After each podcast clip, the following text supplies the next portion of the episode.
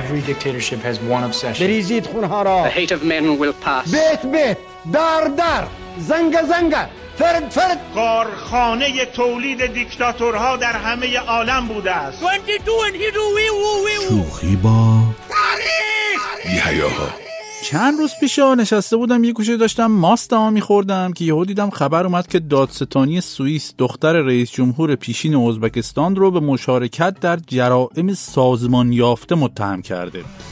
منم که حساس چشمام اینو گرفت و ول نکرد. البته نه دختر رئیس جمهور سابق ازبکستان رو، نه، چشمای من دوتا چیز دیگر رو گرفت. ذهنتون جای بد نره لطفاً. چیزایی که چشم من گرفت یکیش همین آقازاده بودن این خانم بود با توجه به بحثامون، یکی دیگه هم دادستانی سوئیس، چون دادستانی سوئیس اصولا به این راحتی ها علیه کسی اعلام جرم نمیکنه و همونطوری که حتما شنیدید خیلی از آقازاده ها و دمکلفتای دنیا پولاشونه برای اینکه به چیزی متهم نشن یا بهشون گیر ندن برمی‌دارن میبرن میخوابونن تو بانکای سوئیس. اینه که شاخکام جنبید و رفتم ببینم این خانم کیه که دادستانی سوئیس هم باهاش من تو من کرده. بعد دیدم اوه اوه اوه اوه کجا بودی شما تا حالا خانم گلنار کریمووا، فرزند ارشد اسلام کریموف رئیس جمهور سابق کشور دوست و برادر ازبکستان، صادر از فرغانه در شرق ازبکستان، به شماره شناسنامه، حالا ول کنیم شماره شناسنامه‌شو، ولی واقعا حیف بود ما از بحث کیش شخصیت و به خصوص آقازاده‌های دیکتاتورها بگذریم ولی با خانم گلنار کریمووا آشنا نشیم. خانم کریمووا این درسته، جواب سوالای منو نمیدی، کجا بودی شما تا حالا؟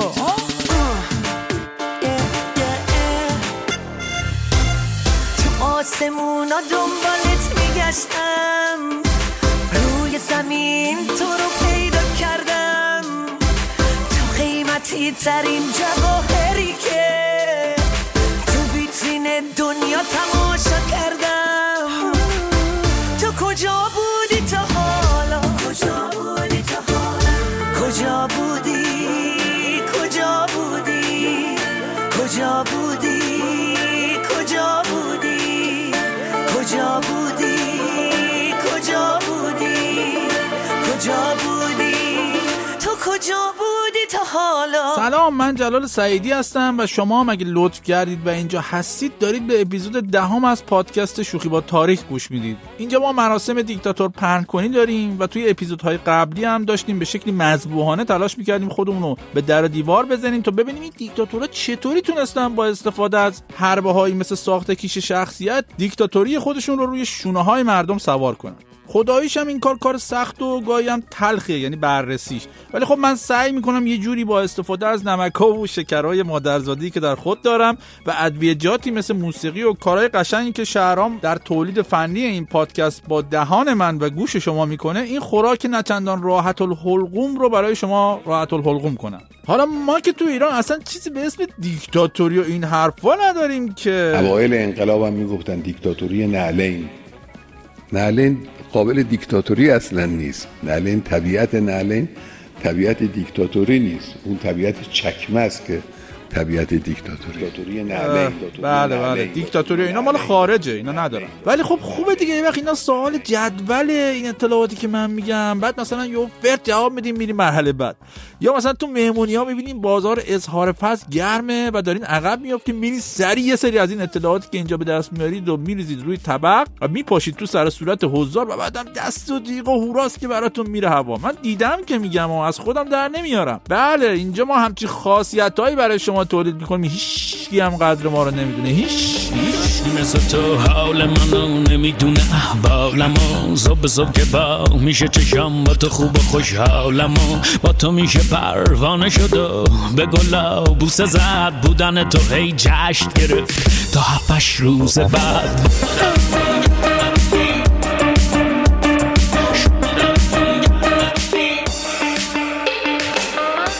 قبل از این که بریم سراغ خانم گلنار کریمووا، آقازاده عجیب و غریب ازبکستانی، اجازه بدین یه سری به باباش یعنی اسلام کریموف بزنیم. اسلام کریموف از هزار و نهصد و نود و یک تا دو هزار و شانزده میلادی یا همون موقع مرگش اولین رئیس جمهور ازبکستان بعد از فروپاشی شوروی سابق بود. یعنی اصلا تا سال دو هزار و شانزده هنوز ازبکستان دومین رئیس جمهور نداشت تا اینکه بالاخره آقای کریموف در نبردی تنگاتنگ با جناب اسرائیل بالاخره شکست خورد و در سن هفتاد و هشت سالگی فوت کرد. سروران عزیزی که این آقای اسلام ماشاءالله هزار ماشاءالله در دوران بیست و پنج ساله حکومتش هر کاری بگید و دلتون بخواد با مخالفینش در ازبکستان کرد. نهادهای حقوق بشری به این اسلام آقا اتهام‌های عجیبی هم می‌زنن که واقعا نوبره، به خصوص برای کسی که تا همین هفت هشت سال پیش رهبر یک کشور بزرگ بوده. حالا شکنجه و حبس و تبعید و اعدام مخالفین که دیگه متاسفانه دم دست‌ترین ابزارهای دیکتاتوره که اسلام آقا هم در این زمینه ماشاءالله کم نذاشته. ولی اتفاق عجیبی که در حکومت اسلام آقا و به دستور ایشون اتفاق می‌افتاده، عقیم کردن اجباری خانم‌هایی بوده که دو یا سه بار زایمان کرده بودن. واقعا عجیبه. یعنی احتمالاً تو دولت ازبکستان جلسه گذاشتن که چجوری بیایم مثلا رشد جمعیت رو کنترل کنیم. یکی گفته کار فرهنگی بکنیم، به مردم یاد بدیم که بچه که عشق و نفسه، یکی خوبه دوتا بس و اینا دیگه چه خبره بابا بس دیگه. اون یکی گفته تو تلویزیون فیلم و سریال بسازیم و زیرزیرکی مثلا به مردم یاد بدیم اهمیت کنترل جمعیت و این حرفا رو.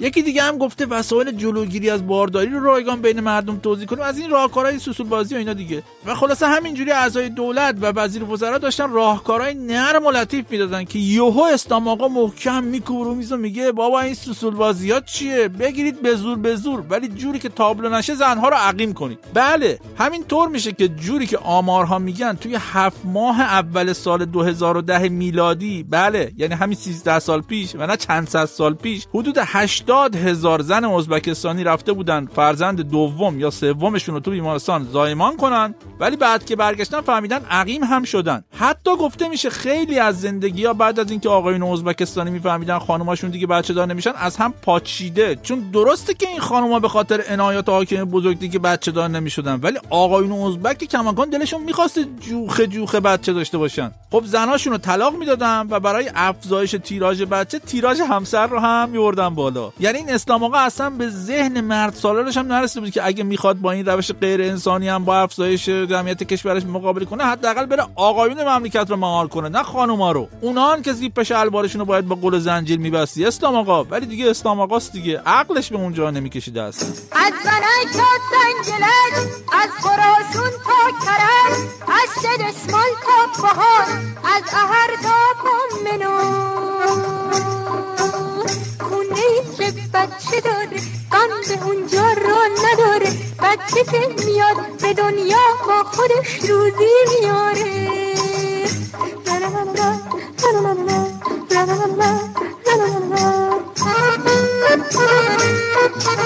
این از اسلام آقا. ولی ما از اسلام نگفتیم اینجا که بخوایم به این مقدار یا اون مقدار یا هر مقدار بسنده کنیم. ما اصلا اومدیم اینجا بریم سراغ آقازاده ایشون، یعنی خانم گلنار کریمووا، که یه باری هم خورد حالا رفتیم سمت اسلام آقا و یه تریپ رفتیم اونوری. اما حالا برمیگردیم اینوری، چون این خانم گلنار خیلی زندگی عجیب و چرخ و فلکی داره. یعنی تا یه جایی میره میرسه به یه اوجی که همه تو ازبکستان رسما ایشون رو جانشین باباش یعنی رئیس جمهور بعدی ازبکستان میدونستان، ولی بعد چنان با فرق سر میاد میخوره زمین و همه چی تو زندگیش عوض میشه که آدم میمونه اصلا. ایشون در دوران اوجش اصلا سفیر ازبکستان در دفتر سازمان ملل تو ژنو بوده و بعدم چون اسپانیا خوش آب و هواست به دستور بابا جون رئیس جمهورش میشه سفیر این کشور تو اسپانیا. این مال کی؟ مال سال دو هزار و ده میلادی. اما خب حالا اصلا مقام های دولتی و دیپلماتیک این خانم پیش دست گلای دیگه که آب داده اصلا به حساب نمیان، چون ایشون مثل خیلی از آقازاده‌های دیگه علاقه خاص و بی حد و حصری به مال دنیا داشته. یعنی مثل من و شما نبوده که بگه بابا آدم تنش سالم باشه، خانواده‌اش خوب و خوشحال باشن، یه نون پنیری هم از دور هم میخوریم دیگه. نه، ایشون خیلی به سرمایه‌گذاری‌های خارجی که تو ازبکستان در دوران رهبری پدرش صورت می‌گرفته توجه خاصی داشته و اصولا میگن یه زمانی شما به عنوان یه شرکت خارجی اگه می‌خواستی بری تو ازبکستان سرمایه‌گذاری کنی، اگه می‌رفتی پرسجو می‌کردی که چیکار باید بکنی، همه می‌گفتن گلناره.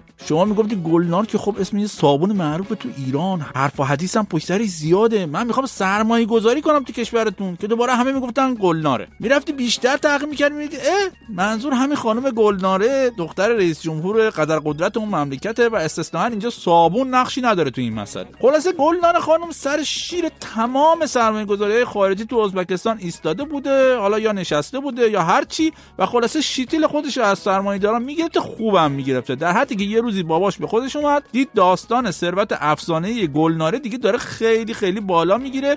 همین هم باعث شده بود که گلنار جون بین مردم شهید نپرور ازبکستان خیلی منفور بشه و گفته میشه که لقب ایشون بین مردم اولیا مخدره دوز بوده. چون گلنار خانم، حالا بعداً البته بیشتر توضیح میدم، خیلی هم مایه‌داری و همچین آقازاده بودن خودش رو توی بوق و کرما می‌کره و با توجه به اینکه آخرین تحقیقات علمی نشون میده دیوارا موش دارن، موشا هم گوش دارن، بنابراین آوازه بخور بخورش میپیچه بین مردم، بعدم میپیچه. به هر کی راز تو تو نگو، سوز و ساز تو تو نگو، اگه دوستم داری که داری تو هر چار دیواری تو نگو، خندم تو فضا میپیچه، حرفات تو هوا میپیچه، میره خونه به خونه تو شهر، اسمت همه جا میپیچه. دیوار مشتره موشم مشتره دیوار مشتره موشم مشتره.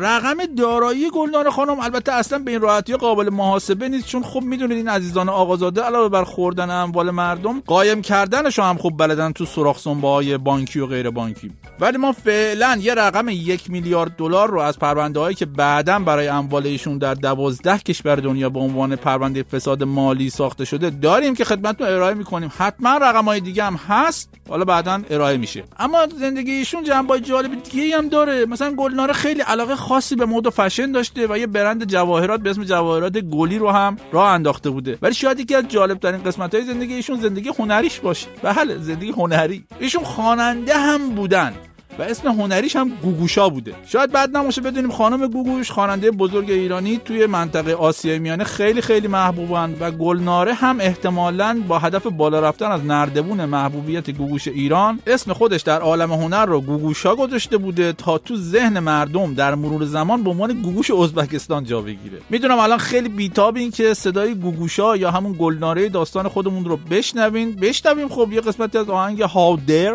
یا چطور جرأت میکنی رو با صدای ایشون که تا اونجایی که من دیدم پربازدیدترین موزیک ویدیو ایشون هم تو یوتیوب هست بشنویم ببینیم چی میشه.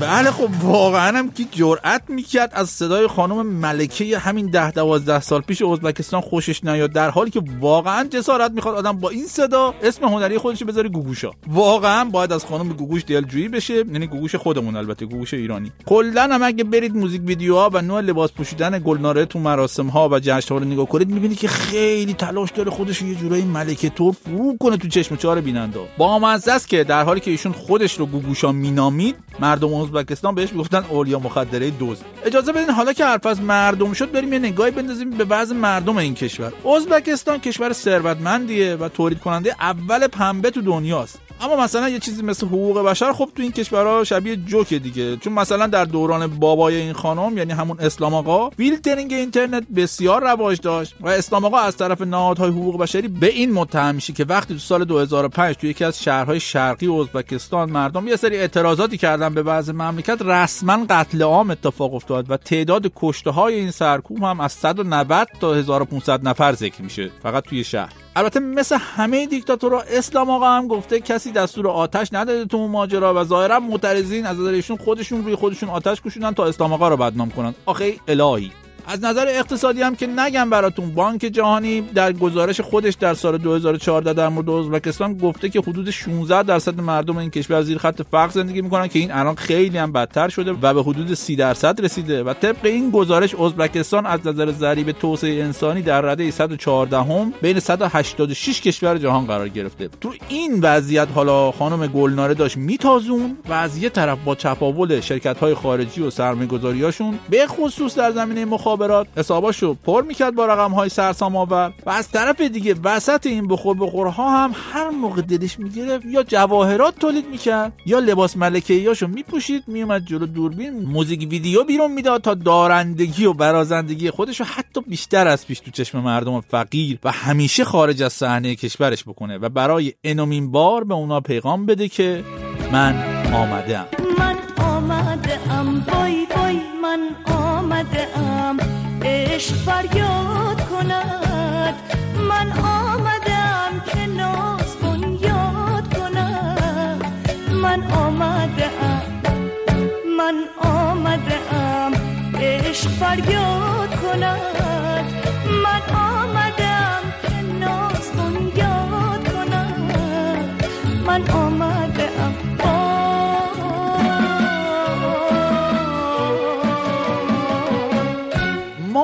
اصل رابطه اسلام آقا و دخترش گلناره در سال دو هزار و چهارده میلادی به ماه زهر مار تبدیل شد رسما، چون تو اون بره اعتراضات مخالفین به بخور بخورای این آقازاده پر سر و صدا و پر زرق و برق خیلی بالا گرفته بود و اسلام آقا دید دختر پرهاشیه‌اش داره به خودش هم ضربه میزنه. اینه که تو سال دو هزار و چهارده تحقیقات گسترده‌ای از جیکوپوک زندگی ایشون صورت گرفت و اتهاماتی مثل فساد و رشوه‌خواری و پولشویی و غیره همه اینا مطرح شد علیهش و بعد در سال دو هزار و پانزده خبر اومد که گلناره کریمووا به خاطر فرار از پرداخت مالیات و اخاذی به پنج سال زندان محکوم شده. یک سال بعد از این هم اسلام آقا یعنی بابایشون فوت کرد و دیگه دادستانا چه در ازبکستان چه در کشورهای خارجی تعارف و رودربایستی رو کاملا گذاشتن کنار و دیگه گلناره هر وید رو که نگاه می‌کرد یه پرونده کلفت براش باز شده بود. در مورد محل سکونتش هم اون موقع خبر درستی نبود و بعضیا میگفتن زندانه، بعضیا میگفتن حبس خونگیه، تا اینکه سال دو هزار و هجده دختر گلناره اومد گفت مامانش اومده به آپارتمان اون به حبس خونگی، به شرط اینکه در ردیابی پولهاش با مقامات همکاری کنه، یعنی با هم کنار اومده بودن که زندان نره، بره حبس خونگی خونه دخترش و محل پولا رو مطابق بگه. اما خب مقامات میگن گلناره کماکان به شیطنتای خودش ادامه میده تو حبس خونگی، در حالی که چند بار آپارتمان رو دخترش رو ترک کرده و چندین بار هم ممنوعیت استفاده از اینترنت رو دور زده و از اینترنت هم استفاده کرده. پسر گلناره هم که اتفاقا اسم اونم اسلام آقاست اومده چند بار مصاحبه کرده و گفته فقط یک بار فقط یک بار بذارید مامانم بیاد بیرون ده دقیقه حرف بزنه، خیلی ها تو دولت فعلی ازبکستان هم میافتن پایین. البته یه نکته جالب دیگه اینه که یه مدت هم حتی شایعه مرگ مامان ایشون یعنی گلناره خانم پیچید توی شهر ولی بعداً تکذیب شد. حالا بامزه است که این گلناره یه خواهر کوچیکم داره به اسم لاله که چشم دیدن گلناره رو اصلا نداره و حتی یه مصاحبه جنجالی هم با بی بی سی کرده و حسابی پتاهای خواهر بزرگه رو ریخته رو آب. البته اینم باید گفت که ثروت عجیب خود این لاله خانومم خیلی برای رسانه‌های غربی سوال برانگیز شده و مثلا گزارش دادن که ایشون همسر گرامیشون سال دو هزار و ده توی سوئیس فقط یه فقره خونه خریدن. چند؟ همش چهل و شش میلیون دلار مقابل ارزون کردن همه ببرن. اصلا واقعا به نظر میاد از گلناره تا لاله خیلی راه درازی هم نیست و این عزیزان اگه ردشون رو بگیری تهشون همشون ماشاءالله به هم میرسه. لاله خانوم میبینی کاراتو شما ماشاءالله است که شما هم دستت تو کاره نه؟ آره باری کرده میدونی دل بیقراره لاله لاله لاله لاله زندگیم باهات بهاره لاله لاله لاله لاله همیشه در حال فراره دلو کرده پاره پاره زندگیم بی تو محاله لاله لاله لاله لاله داره با یه نداره دل ما واسه تو بیقراره ویه ولاله ویه ولاله ویه شیشه چقدر زلاله. ممنونم که تا الان اینجا هستید و شوخی با تاریخ رو گوش میکنید. لطفاً اگه محتوایی که اینجا داره تولید میشه رو دوست دارید خب برای دوستاتون هم بفرستید دیگه، چون همونطور که قبلا هم گفتم لطفش به چیه؟ به جماعتشه. تو وبسایت و حساب‌های مختلف رادیو فردا در پادگیرهای مختلف البته پادکست‌های خوب دیگه‌ای هم مثل یک پرونده، گوشه چشم و جاده فری هم داره تولید میشه که خوشحال میشم اونا رو هم بشنوید و البته میدونم همکاران من دارن روی پروژه‌های خفن دیگه‌ای هم در زمینه پادکست کار میکنن که به زودی اونها رو هم خواهید شنید. منم کماف سابق و تا جایی که خبر دارم هنوز جلال سعیدی هستم و قول میدم هر هفته دوشنبه با یه مراسم دیکتاتور پهن‌کنی دیگه برسم خدمتتون تا دقایقی دور هم هم الگوهای تثبیت دیکتاتوری در طول تاریخ رو یه مروری بکنیم، هم بخندیم، هم موزیکای قیردار اما معنادار گوش بدیم. فکر کنم دور هم خوش بگذره. در ضمن تیتراژ و میکس این پادکست کار شهرام ابراهیمی دوست و همکار خوبمه و دیگه هیچی دیگه دیگه حرفی نیست و بازم فقط میخوام مثل همیشه بگم که اولا مثل سمیه نباشید و نرید.